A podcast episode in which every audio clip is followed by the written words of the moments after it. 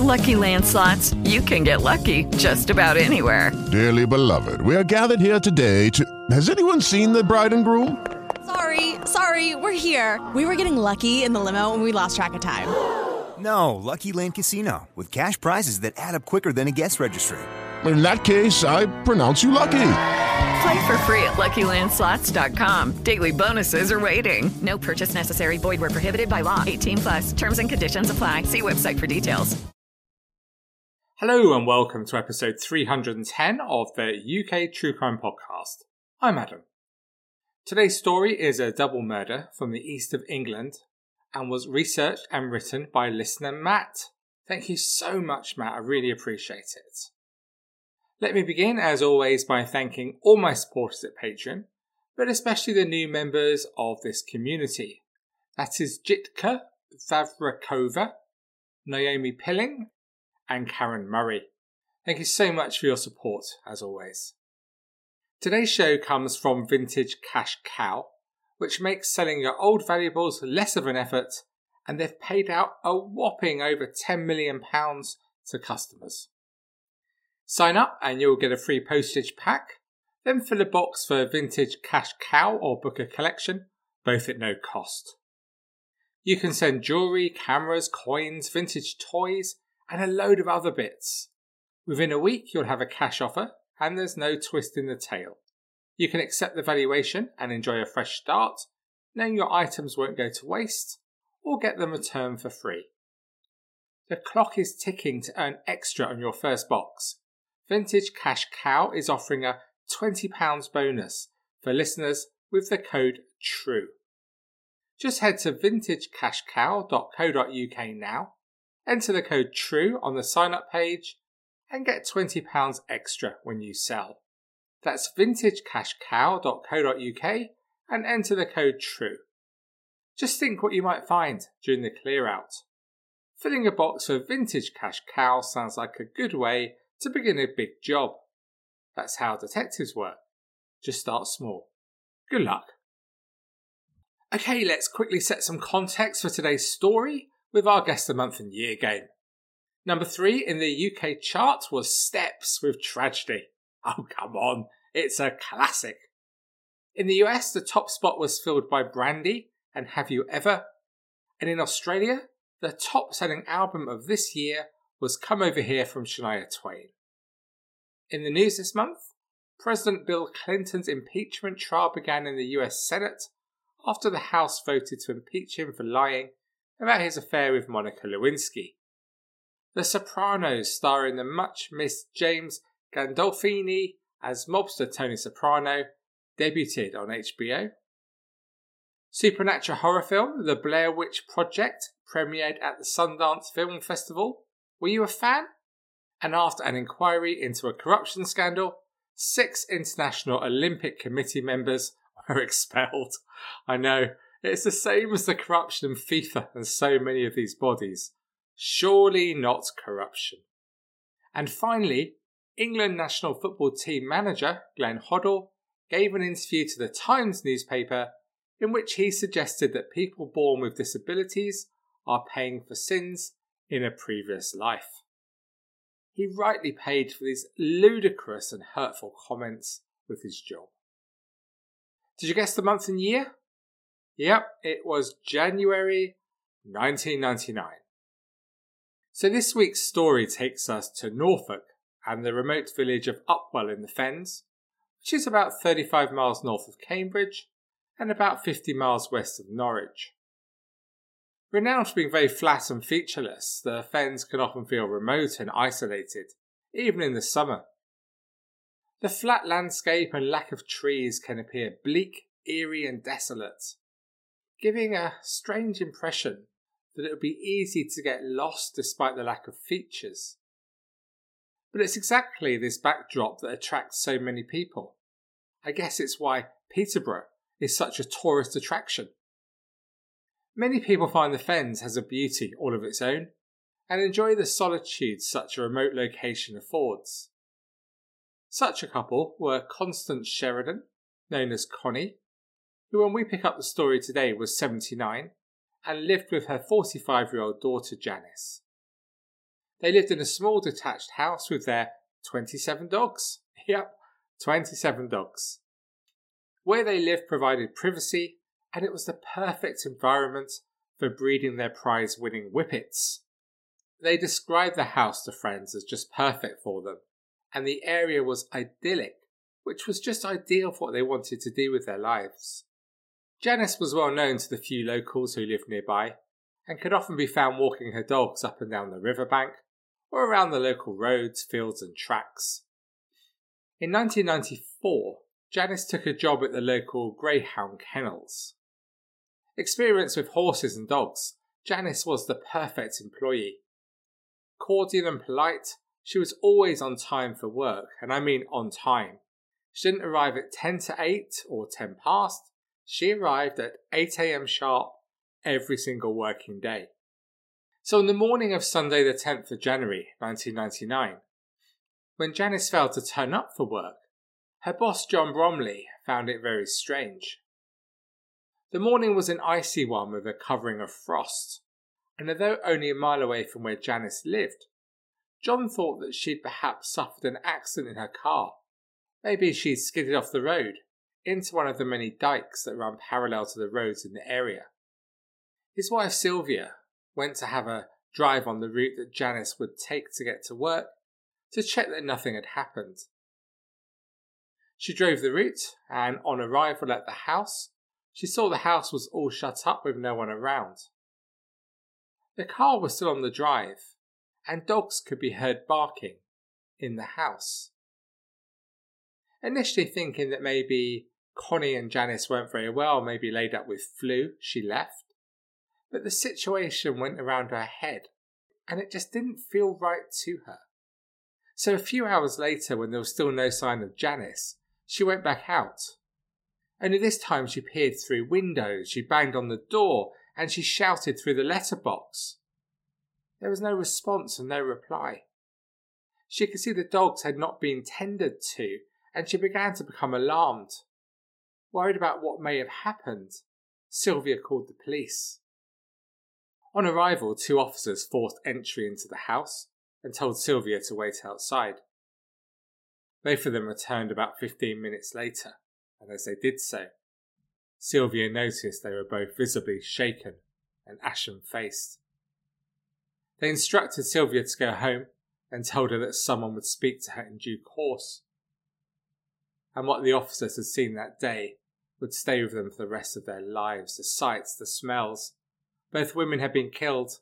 They had been subject to the most brutal attack and had suffered numerous stab wounds. The house was subject to forensic analysis, and detectives carefully went over the crime scene. It was clear that the killer had not hurried and spent some time there. Why was that? Indeed, the settee had been pushed against the living room door to restrict access. The crime appeared to have been committed purposefully. It was methodical, almost in stages, and Constance had been laid on the settee with her arms placed across her chest, almost posed. Whether this had happened before or after her death was unknown.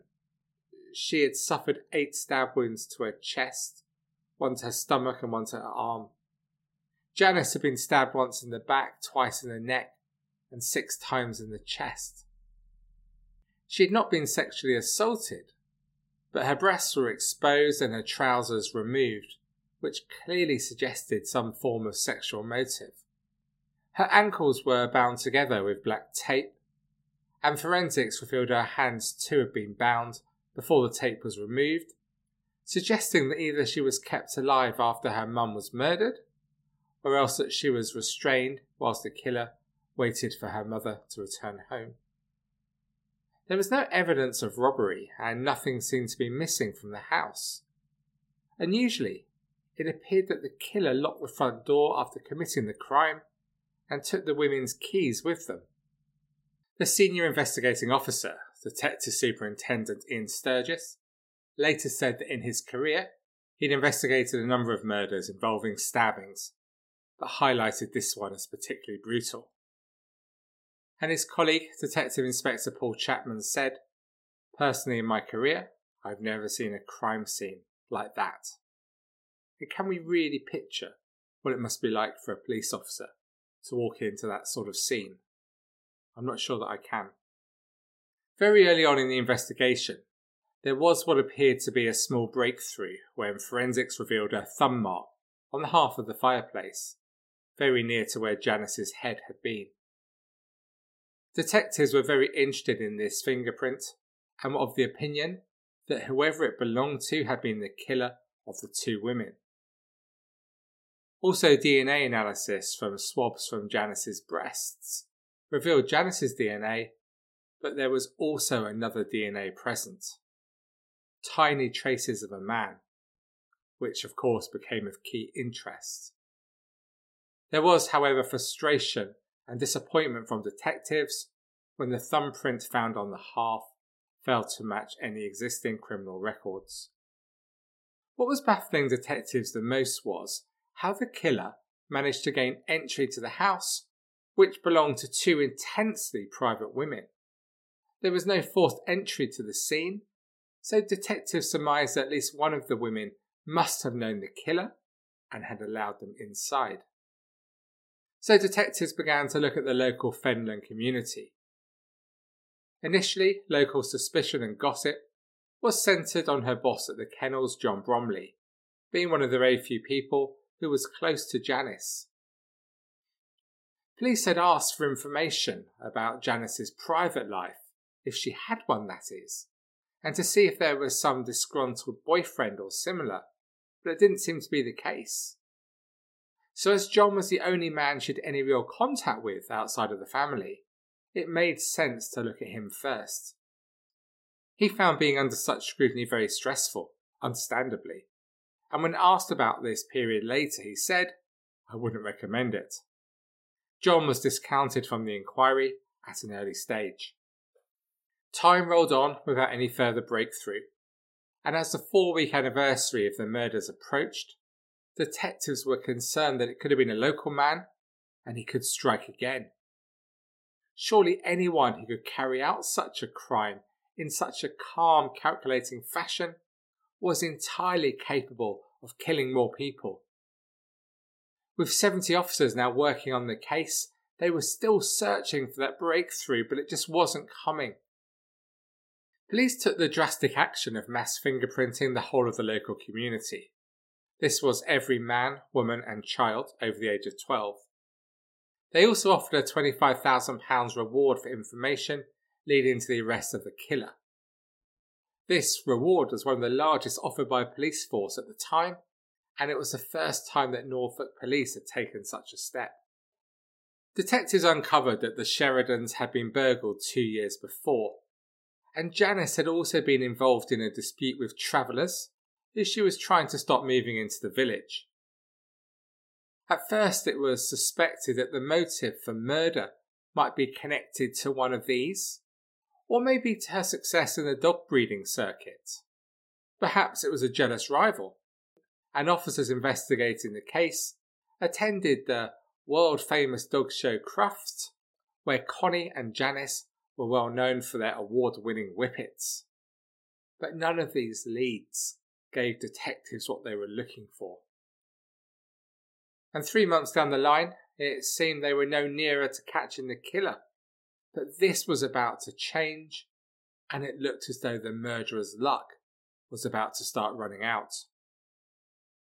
Pinglebridge, where the house was situated, was on a dirt track and it's a dead end road that doesn't lead anywhere. There was no reason at all for anyone to go down there without a particular reason. Police were confident by now that the killer had really taken his time at the scene. He probably stayed overnight and left the next morning. As you will know, if, like me, you live in a small, secluded community, everyone knows each other and they also know each other's routines, so anything or anyone out of the ordinary tends to stand out and the vigilance of the local community was about to give police that breakthrough. A local couple reported seeing a large rover car travelling along the road, with the driver appearing to wear a rather unconvincing black curly wig. The couple compared it to Bobby Ball, the late comedy genius. This vehicle sighting was corroborated by a local farmer who had seen an unfamiliar car parked near to Connie and Janice's house on the weekend of the murders. He considered the car so significant that he memorized the number and recorded it when he got home. How many times have you done that? Yep, me too. However, a check on the vehicle index number drew a blank, leading detectives to believe that the farmer had memorized it wrong, which apparently is not uncommon in police inquiries. So they carried out checks on similar numbers and came up with a group of owners. One of these was a man called Kevin Cottrell. His car started with the same numbers as the index number the farmer had remembered, G567. Further inquiries revealed he was known to Connie and Janice, as he was a double glazing salesman and had visited their home previously. Kevin Cottrell quickly became a person of interest to the police. Detectives went to his house on the premise of taking a witness statement, but they were really there to take his fingerprints, which they did, and by lunchtime the following day, they had a positive match with a thumb mark on the hearth. Confident they now had the killer, officers were again sent to his house and he was arrested. Detective Sergeant Jim Kinnear made the arrest, on his arrival, Cottrell was stood on the drive of his house and just looking at the detectives. When told he was under arrest for the double murder of two women, he made no response or remark at all. Jim Kinnear later said, He was cautioned and formally placed under arrest, and there was absolutely no reaction from him. Over the years, I've made many arrests. The more serious the offence, the more people tend to react to it. When we arrested Cottrell, there was no reaction, none at all. He merely asked if he could change his slippers. I remember that after all these years. It was odd then, and it's odd now. So who was Kevin Cottrell? Police began to build up a picture of the type of person they were dealing with. He was a local man and grew up in the area, in the village of Pentney, where he still lived with his dad. He had a previous conviction dating back to 1983 when he was a teenager. However, fingerprints were not routinely taken from juvenile offenders back then.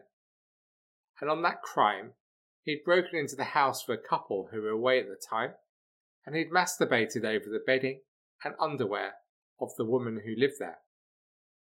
In recent years, he'd found work as a door to door salesman, more recently for a double glazing company. This may seem strange to many of us now, with the internet and sales and services so readily at hand, we don't really see door to door selling too much, do we? Apart from the odd religious group, and perhaps some canvassing by a local MP at election time, these things are pretty rare now. But back in the late 1990s, it was quite common.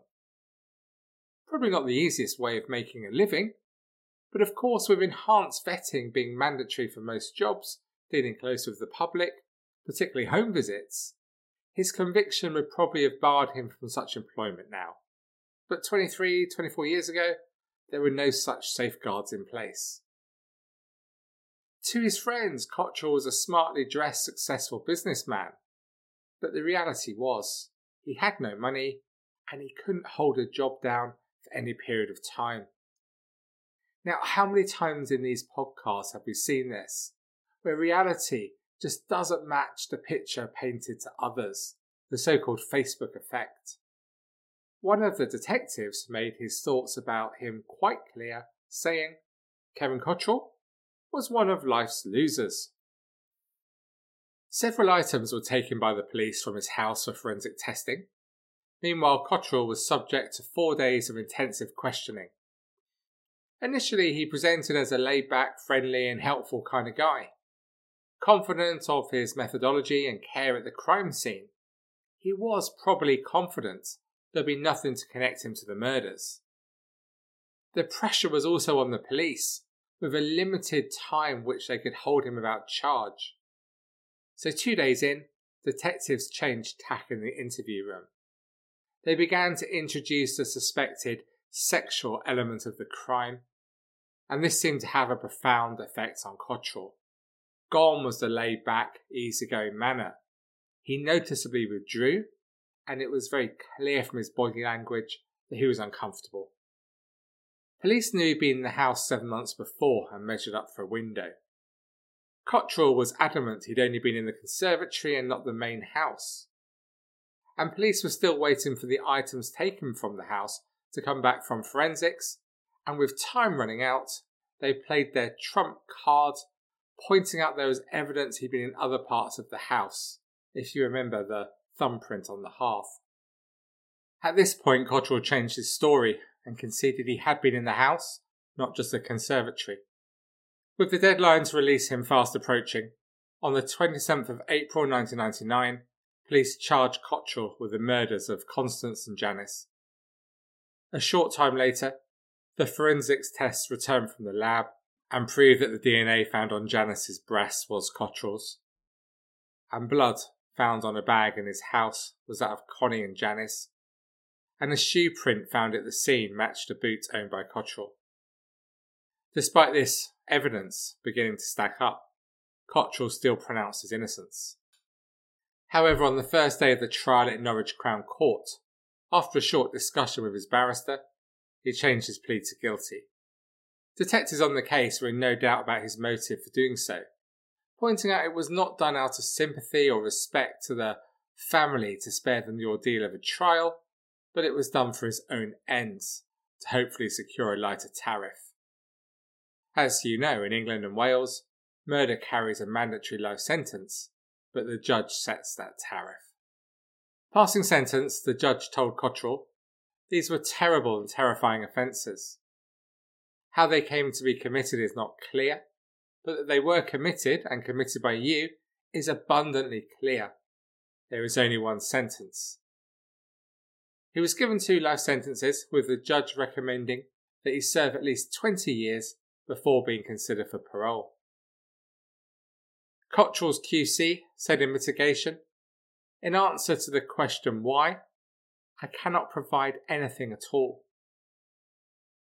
Janice's sister, Diana, spoke after the trial and said, I was quite dumbstruck when I heard he was pleading guilty. We are just devastated, and we just want to know why. We want to know why, and we need to know. We were hoping we might get some answers during the trial, but we still don't know. The last year has been just unimaginable. What do you make of the sentence then? Under modern sentencing, guidance for murder starts at a 15 year tariff, and a judge can add time for aggravating factors and reduce it for things such as previous good character or an early guilty plea. Aggravating factors are factors that make an offence even more serious and increase the minimum term.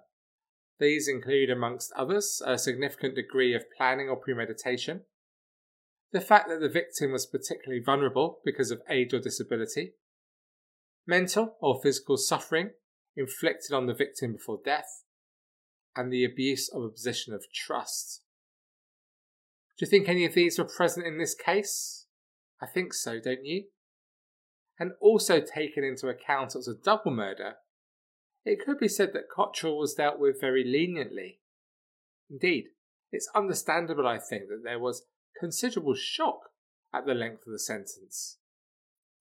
Detective Sergeant Jim Kinnear said of Cottrell after the trial, We never did find the weapon that he used, and again I will stick my neck out and state that Kevin Cottrell still has that weapon hidden away somewhere. In my own personal opinion, as far as women are concerned, he is one of the most dangerous individuals I've ever met. There is, as often seems to be the case with high profile offenders, a website proclaiming his innocence. This points to a lack of motive. He'd made a successful sale at the property, so why come back and carry out such a brutal offence? This is the point of it, doesn't it? There's also comment that the car the police had originally looked for was green and Cottrell's was silver. So there are certainly some points there that Cottrell is pursuing. But I once heard someone take this view. With any murder, people often talk about a jigsaw puzzle. But any experienced murder detective I've spoken to will tell you it's not a jigsaw. as in almost all cases, there's always some pieces of information missing. Some things that are never found out, and some pieces left over. Evidence that never fits. But did the court have enough to convict? Absolutely. So, what do you make of what we've heard today? As I seem to say every week, another shocking crime. Mind you, I guess it is a true crime podcast. There's been no mention in the press about Cottrell being released or indeed moved to open conditions, so we can only presume that as you listen, he's still languishing in a prison cell somewhere in the country. As he reflects on his life and crimes, as he must do, we can only hope surely that one day he'll provide the answers to those family and friends who desperately need them. And looking back on the case, our thoughts, of course, are with Janice and Connie and their family and friends. I just can't understand why anyone wants to hurt two such gentle women, living a solitary life, breeding their whippets, just not bothering anyone. Can you? Thank you so much for listening to this episode of the UK True Crime Podcast, and especially to Matt for the research and writing of this episode. To discuss this story, please head to Facebook Search UK True Crime and you'll find 85,000 of us talking UK True Crime 24 7, 365 days a year. And to support the show, and why wouldn't you? Please do head along to patreon.com slash UK True Crime. There's loads of bonus episodes, competitions, behind the scenes content, and apparently supporters on Patreon are better looking and more popular than other members of the population. Patreon.com slash UK True Crime. Okay, so that's all for this week from the UK's 37th most popular true crime podcaster. Please join me again this time next week for another story. But until then, until we speak again, please do take it easy. And most of all, despite all the others, despite all the others, stay classy. Cheerio for now.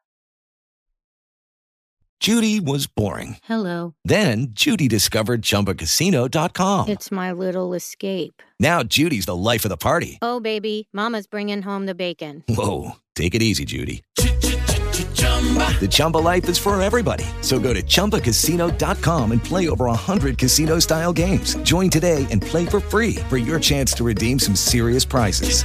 chumba ChumbaCasino.com. No purchase necessary. Void where prohibited by law. 18 plus terms and conditions apply. See website for details.